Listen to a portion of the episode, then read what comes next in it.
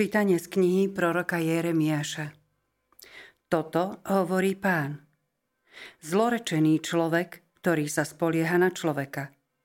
Telo urobil svojou oporou a jeho srdce sa vzdialuje od pána. Bude ako tamariška na púšti, neuzrie prichádzať blaho, svoj domov bude mať v suchopárnej pustatine, v zemi solňatej, kde sa nedá bývať. Požehnaný človek, čo dúfa v pána, pán bude jeho oporou. Bude ako strom zasadený pri vode, ktorý k potoku vystiera korene. Nebude sa báť, keď príde horúčosť, jeho lístie zostane zelené. Ani v suchom roku nebude mať starosti a neprestane rodiť ovocie. Zo všetkého najklamnejšie je srdce a ťažko ho vyliečiť. Kto sa v ňom vyzná? Ja, Pán, skúmam srdce a skúšam zmýšľanie.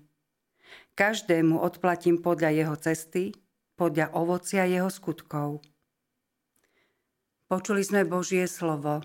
Bohu vďaka. Blažený človek, čo v pána skladá dôveru. Blažený človek, čo v pána skladá dôveru.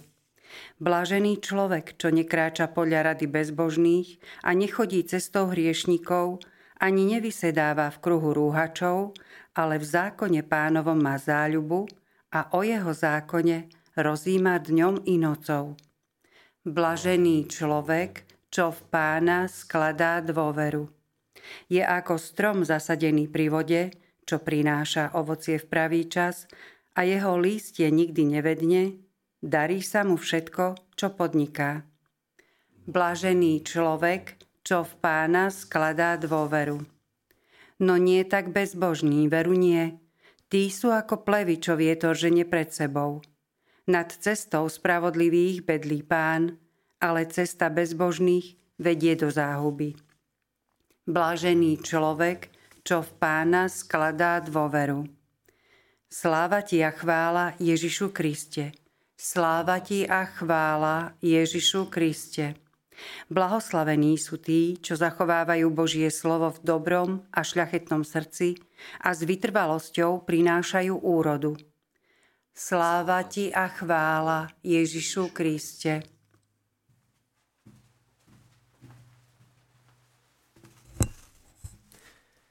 Pán s vami. I s duchom tvojim. Čítanie zo svätého Evanielia podľa Lukáša. Sláva tebe, Pane. Ježiš povedal farizejom. Bol istý bohatý človek. Obliekal sa do purpuru a kmentu a deň čo deň prepichovo hodoval. Pri jeho bráne líhal akýsi žobrák menom Lazár, plný vredov. Túžil nasytiť sa z toho, čo padlo z bohačovho stola a len psi prichádzali a lízali mu vredy.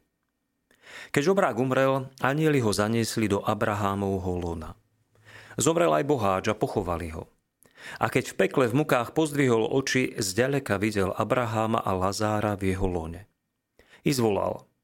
Otec Abrahám, zľutuj sa nado mnou a pošli Lazára, nech si namočí aspoň koniec prsta vo vode a zvlaží mi jazyk, lebo sa hrozne trápim v tomto plameni.